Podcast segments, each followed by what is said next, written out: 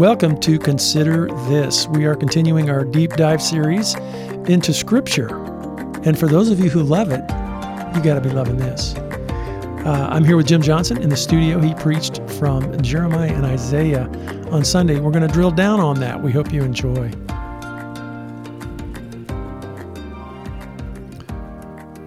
Minister Johnson. Yes, We can get it. We, Minister Broadway. Minister Broadway. I am that. I'm ordained. and you were well. I don't know if you were there. You might have been there when when they did that. Yep. Yeah, it's been a long time. Uh, so I was gone. I was at a navigators convention over the weekend, and I caught bits of. Is it hard to find? And,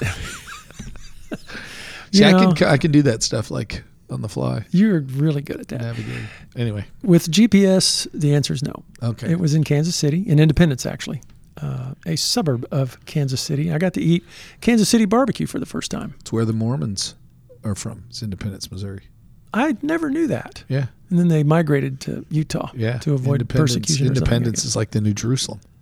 I had no idea. Well, and there's some other. Yeah, it's a little more Yeah, complicated no, than but that. still, it's a little yeah. more complicated than that, but yeah. no, I didn't know that was woven into the history. It's a big. That's a big Like that. Speaking Mormon of prophets. Yep. Yep. Maybe a misunderstood idea of what a prophet is. We can get into that. Yep. Uh, yeah. So so let's talk about that. We obviously we we have this series where we're going through the entire Bible, but we're picking pivotal stories and figures and Yep. whatnot Yep. in order to go from creation to recreation, I guess, the renewed earth at the end of Revelation. And so along the way, we made a stop at Jeremiah and Isaiah. There are a lot of prophets Yep. in the Old Testament that we could have uh, chosen to focus on. Yep. So, kind of unpack why those two seem to be the two that really stood out as we thought about um, how they supported this story of God that goes throughout Scripture. Sure. So as you look at the different categories of prophets that you see in the Bible, um, these are the ones that come along and help Israel interpret events or speak direct truth. Um, the one, one of my favorite ideas about a prophet is that they just don't care who has a crown or who doesn't have a crown. So they're the ones that can march in to see the king, and the king has to listen to them, right? So, and it's because they are this ambassador from God. So, who do you think you are? And the answer is like, if God has sent you, that's all the that's all the requirement that's necessary. So, there are different kinds of prophets. So, you might think about like uh, Elijah and Elisha, and they are more like speaking prophets. So, neither of them wrote books. So, they were sent to confront the northern tribes, and so nothing nothing written down. So those are like history books that are recording the events. Yes, yes. of their ministry. Yes. So in, in the book of First and Second Kings, partic- particularly, Mm-hmm. it describes their ministry, right? So the ministry of those two prophets, um, and then you have like the ones that we would mostly think about would be the prophets of the of the Bible, which is usually divided into major and minor. Mm-hmm. Um, the major and, and the difference between major and minor is the length of the book. Yeah. So it's not important, not important, but it's how long is the book. And so, uh, two of the longest books in the Bible are Jeremiah and Isaiah. So both of them uh, carry a sheer amount of weight in terms of um, just the volume of material that they actually have. The other thing that you know that so there's there's that, um, but then why didn't we include Ezekiel? And the answer is well, we did actually. He's coming next week, because he's going to be describing something a little bit different. So Ezekiel and Nehemiah, um, but Isaiah and Jeremiah do a do a really interesting job bringing together all of these prophetic themes. So it talks about Israel's sin, it talks about the covenantal faithfulness of God, and then it speaks very clearly about what the somewhat of the process of redemption and restoration is going to look like in, in prophetic form, particularly Isaiah. Yeah. Um, um, I would say it leans a little bit more, you know, heavy in terms of that. But those two prophets are just so um, so big in terms of Israel's history uh, that it just seems to encompass everything that we wanted to encompass, which is God is going to speak the truth to his people. His people are going to be called to repent. Um, only a few are going to do that, and God's judgment is going to come. And then, in the midst of we seeing, uh, in the midst of us witnessing God's judgment being poured out upon His people, it is still with a redemptive goal in mind. And so, there is the then restoration of the nation for the coming of the Messiah. And so that's the part that we just loved is that Isaiah and Jeremiah talk about the new covenant and talk about this new this new heart that we will have and this new relationship that we will have in this new kingdom. So both of them just cover all of those bases. So like the book of Obadiah is just one chapter kind of pronouncing judgment against. Mm-hmm. Um, so that's really not what we're looking at. Appreciate what he wrote, but it's Isaiah and Jeremiah kind of bring more to the table. I have to confess, I'm more familiar with Isaiah because of the messianic yeah. prophecies that sure. are so well known. Yep. Isaiah, you know, 51, 53, those things. Uh, a little bit less so with Jeremiah, but uh, one of my favorite one of my favorite thoughts about Jeremiah that I realized um, kind of later on. Jeremiah comes later, so Isaiah. Is warning of God's judgment and Babylon coming, and then Jeremiah is in the thick of it, right? And the part that I just fell in love with when I first time I really began to unpack Jeremiah was Jeremiah is telling Israel not only do you need to repent, but you're not going to, and so you need to you need to take your punishment, right? So Jeremiah chapter 29, I know the plans that I have for you, right. is in the context of a discipline that's coming you're about to get kicked in the teeth. You're about teeth. to get kicked in the teeth. yeah. and, and, and it's because this is my plan of redemption and restoration. And mm-hmm. so often we just always think about avoiding things, but Jeremiah really challenges us to kind of endure the discipline of the Lord you know, and, and again in a, in a collective statement. And what I love about Jeremiah is he asks a question, you know, so you're trying to avoid this punishment, and the way you're going to avoid it, actually, as Babylon is coming, is you're going to side with Egypt. And so he literally asks the question, really, like you guys you guys really think that let's think about our history here. Egypt is going to be our rescuer? And and there's a lot of play off of that, which is hmm. really interesting. So some of the language in Jeremiah that I really have come to value and appreciate is do not put your trust in horses mm-hmm. and chariots. Mm-hmm. That's a Jeremiah idea. And so it's like, you know, my judgment is coming. And so there is a sense of rebellion that that to me is, is very interesting in Jeremiah. It really is very humbling to me, where it is you don't want to repent, and so you're going to try to figure a way to still skirt God's judgment yeah. instead of truly learning from it. And so I love that idea. I'm going to trust in chariots. I'm going to trust in horses. I'm going to trust in Egypt. And God is like, wow, like how how how short memory mm-hmm you have. How ironic. How, ironic. how, how ironic, right? Yeah. So they literally appeal to Egypt to be their saviors because they don't believe God can do it. And it's just like, wow, that's that's a really broken idea. Seriously? So I love that. I love that kind of played out in the book of Jeremiah. So, you know, when people think about or talk about prophets, I think many of us have sort of a caricature in our mind. Sure.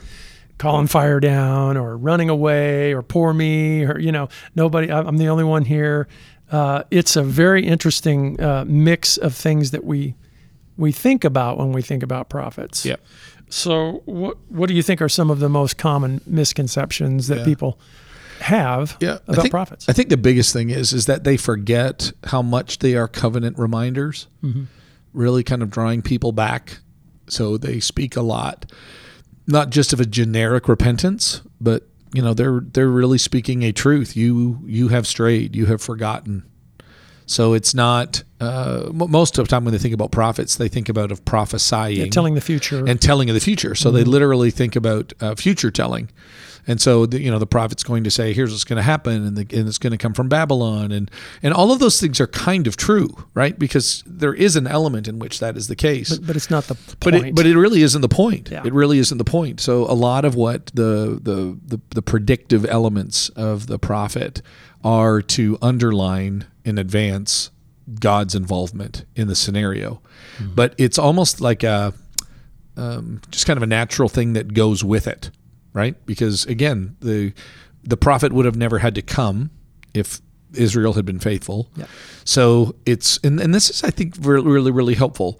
When you go back and you take a look, the Bible makes it very very clear. Um, the book of Deuteronomy, there's a list of curses and a list of blessings. So it's not that God just has changed his mind about something. It's no, he said from the very, very beginning, if you do A, you get A, and if you do B, you get B. And it's a sign of his covenantal faithfulness. It's, yes. Right. So there is actually something broken if God says, hey, if you rebel against me and I'm going to come and judge you. So then when they rebel against him, if he doesn't come and judge them, then he is unfaithful. Mm-hmm. So faithfulness if you think about it, really kind of has as a natural part of what we should expect is the judgment of God. For without it, we really don't have any sense of justice. We don't have any sense of faithfulness. So we we need that even in ourselves. I would I remember when the boys were little, and I would say things like, uh, "Yeah, you know, if you don't finish your supper, then you can't have dessert," and they would be like, "Okay, that's fine. I don't care," and I'm like, "Okay." So don't they don't have to necessarily finish their supper, and so no dessert. Where rest of us are eating dessert, and one of my boys would just say, "Hey, can I have dessert now?" And I said, "Well, I mean, the only way you could have dessert is if I become a liar." If I if I all of a sudden if my words mean nothing, then in the end, so I need you to choose. Do you want dessert? But then, by the way, like you won't be able to trust anything that I say. And I I, I would always tie the um, kind of the going back on my word as as something that was going to be really destructive for the entire family. And yet it looked like it was going to I always pointed out I always did it in a context where it looked like it was going to benefit them. Like you All know? sin's pleasurable for a short time. Yeah, yeah. so it's like, so if you want dessert and daddy to be a liar, then I'll I'll consider that. And I would have even done it short term to kind of prove my point. Yeah.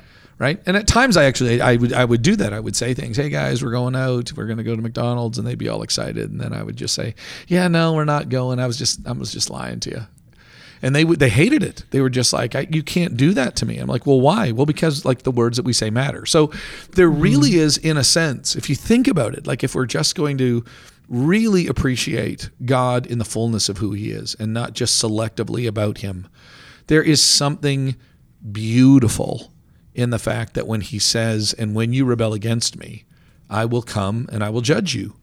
So whether it's Jesus in the letters to the seven churches or it's God to the people of Israel in the book of Deuteronomy, there is a promise of blessing if there is a good you know if there's a, a, positive response and then there's a promise of judgment if there's a negative so it reminds me of ryan's message on the ten commandments when he talked about the the world around them having these arbitrary and capricious gods yep. that they couldn't yep. predict couldn't predict and so they would go to extreme measures out of a desperation to try and appease the gods, not even knowing if they were. And the beauty of the law was there was this certainty that God yep, yep. is predict. You know, He's yep, predictable. He's going to keep His word and do what He says. And I think that's very similar to what you're what you're saying. There was actually grace and mercy and a freedom in uh, the idea of obedience to the Lord. Yeah. So there's a much much bigger picture than just, yeah, he's being mean. And well, it's not, and, and what I love about it is, is that going back and thinking about it, what we're describing is the faithfulness of God. Yeah. Can yeah. you trust that He will do what He says? Yes. And without it, it is mayhem. It is just mayhem. What do you do? I mean, you don't know what to do in the face you of that. You have no idea what yeah, to do. Yeah. So if you cannot trust Him in, say, even in His judgment, so mm-hmm. to speak, mm-hmm. it means you cannot trust Him in His rewards. So you know, God comes to us holistically. Hmm. So good. Next question Are there prophets today? and uh, or did he just like, nope, we're done after Jesus, no more prophets? And uh, how do we know? Yeah. And, and, yeah. and how can you, if somebody's a false prophet? Yeah. Because there are definitely people that claim to be prophets. I've encountered them in services. Sure, sure. And I've and in, I remember one case where I walked away going, uh, boy, they had some insight and they had some discernment. Sure does that necessarily mean they're really that they're yeah. a prophet? I yeah. don't know. It was it was fascinating because yeah. I was directly addressed by by one of them, and it was like, man, you just you just got me right where I'm living right now. It was incredible, but it could have just been somebody with some discernment, you know, sure. a spirit of discernment, not sure. necessarily a, a, prophet of Yahweh, representing Jesus. I don't know. Yeah, no, it's a it's a great question. You know, I think so. One of the things is is that we have to we have to differentiate between being a prophet and being prophetic. Mm-hmm. Right. So sometimes we just almost mean it more like charismatic or, um, you know, strong or bold or courageous. Right. right? So right, we, right. we, almost we use it. That dude's a prophet, man. He's yeah, speaks the truth. Yeah, he's, he's, just really letting them really rough. letting them have it, so yeah, to speak. Right. Yeah. yeah. So or, or, speaking with a prophetic voice. So I would say first of all you have to differentiate between that. The the second thing is, I mean, the New Testament, Paul, the Apostle Paul seems to describe there to be a spiritual gift of prophets, prophets and prophecy. Mm-hmm. So they seem to have been given to the church for specific purposes. Um, and again, I, it makes sense that there would be some covenant reminders. So I would say, in the same way that I believe all of the spiritual gifts are at the discretion of our good and mighty God, and can be given at any time for the purposes. I, I have no idea why there wouldn't be people uh, that to be involved with a prophetic voice, um, not just a prophetic tone, Yeah. but truly like words that come from the Lord. Um, and then I would say this: I would say like even if you go back and look in the in the in the in the biblical text. You there's a lot of like prophets that you barely know about. Like we would think about like I'll give you a good example. Like Nathan, never really he's not quite an Elijah and he's not he's not an Isaiah or Jeremiah, so he's almost in the middle. And there's a number of those that He's are the one that confronts David, He's the one that confronts David. Yeah. So I think uh, you know I would not be surprised at all um, that the Lord would would call anointing to point some kind of a prophetic either uh, statement or just a prophetic utterance, right? Like Mm-hmm. the Lord, yeah. I mean, again, it's He gets to do what He wants. He's never asked me for my uh, my thoughts or my opinion, and so there really is a sense in which I believe God could give anyone at any particular time a word to speak collectively because He wants them to hear it. Um, I, I, I think that the the one thing that I would just I, I guess caution people against is to discern the difference between a deep conviction that you might have and and and the Lord truly calling you um, to be a to be a prophetic voice, uh, and then to just be careful not to manipulate it. Like I, I mean, I've I've had some very deep, deep convictions, and I just don't have the personality to to do a "Thus saith the Lord." Weirdly enough, I think people think I do have that personality. I, I really don't, because I think that if you were to ask me or to tease out what's going on, I would say I definitely have the Holy Spirit. I think what I'm about to say lines up with Scripture. So, in, if in that sense it's got a prophetic tone or a prophetic origin, meaning from the from the Word of God, I'm with you. But I don't have a prophetic call um, even though if I kind of play around in my mind, I, I, I, can I can almost convince myself, yeah, like it's it was since I was a kid, and and and and I, I just don't know where it came from, and and all of those things I think are somewhat true. But when I go back and I look at how Isaiah and Jeremiah and the rest of them were called, that that really was not me. So I I, I want to be able to recognize God's going to do what God's going to do. I definitely want to recognize that we need to speak boldly, but I have no problem actually saying, Steve, you know, the Lord has put it on my heart to tell you this. Yeah. And then you ask, so hey, is this like a prophetic thing? And I would say, well, it's prophetic in the sense that, and then I need to be honest. It's prophetic in the sense that I have the Holy Spirit. This is a conviction that I have. I think it lines up with Scripture. I think it's discerning. Um, but I never want to manipulate um, what what godly people.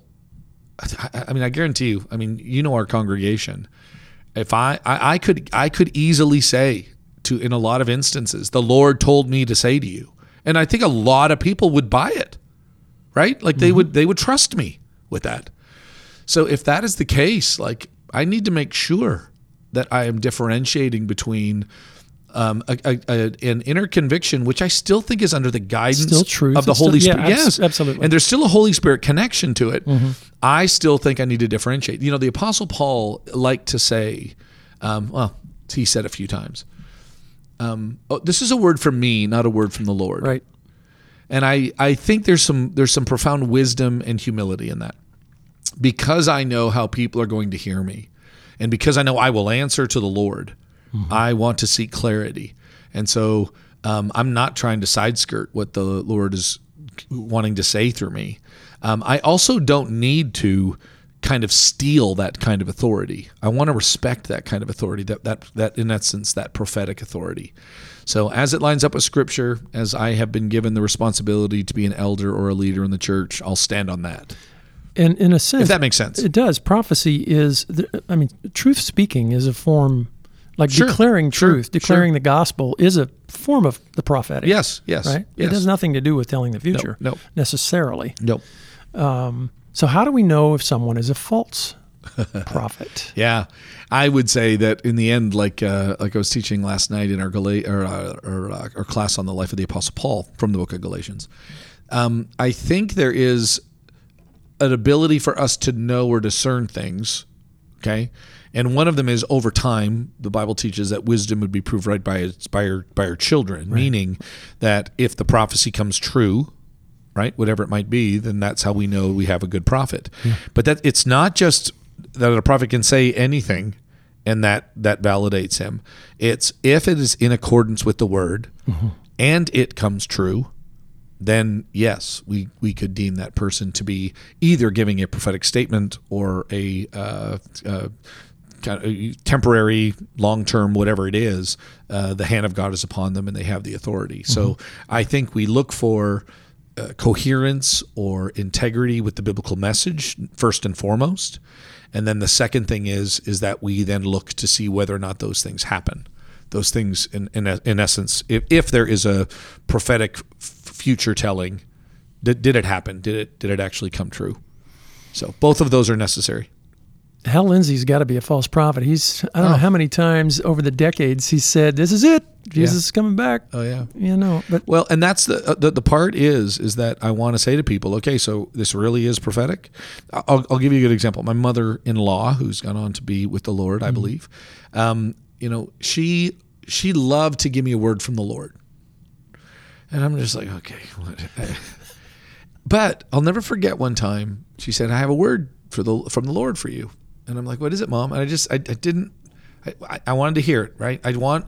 Paul says, right in Thessalonians, do not treat with contempt. with right? contempt. Yeah, don't yeah, treat yeah. the prophetic word with contempt. And I thought, okay, I got to be careful. I don't do that. Right.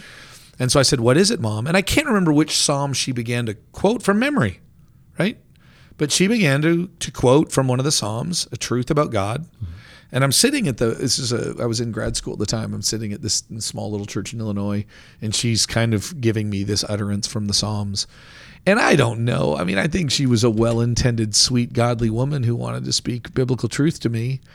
And it was one of those moments where I was really humbled and appreciative of it because I was actually taught, you know, the Lord speaks in many mysterious ways. Mm-hmm.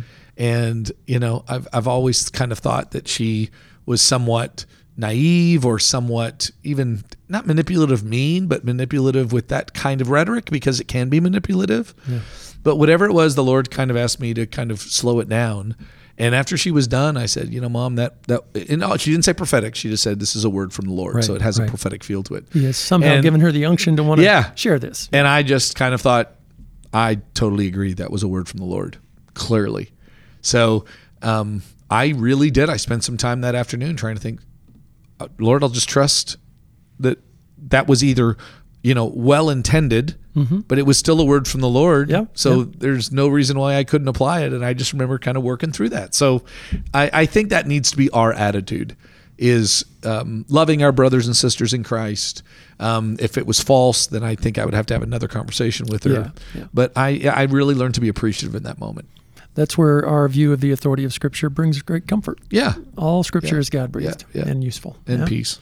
Any any last thoughts before we conclude our conversation? No, I mean I'm. I'm looking forward to seeing what this next sermon looks like because you know the next prophets are going to be dealing with the destruction of the temple, destruction of the um, the walls, and then kind of the rebuilding of them from Ezekiel and Nehemiah. Mm-hmm.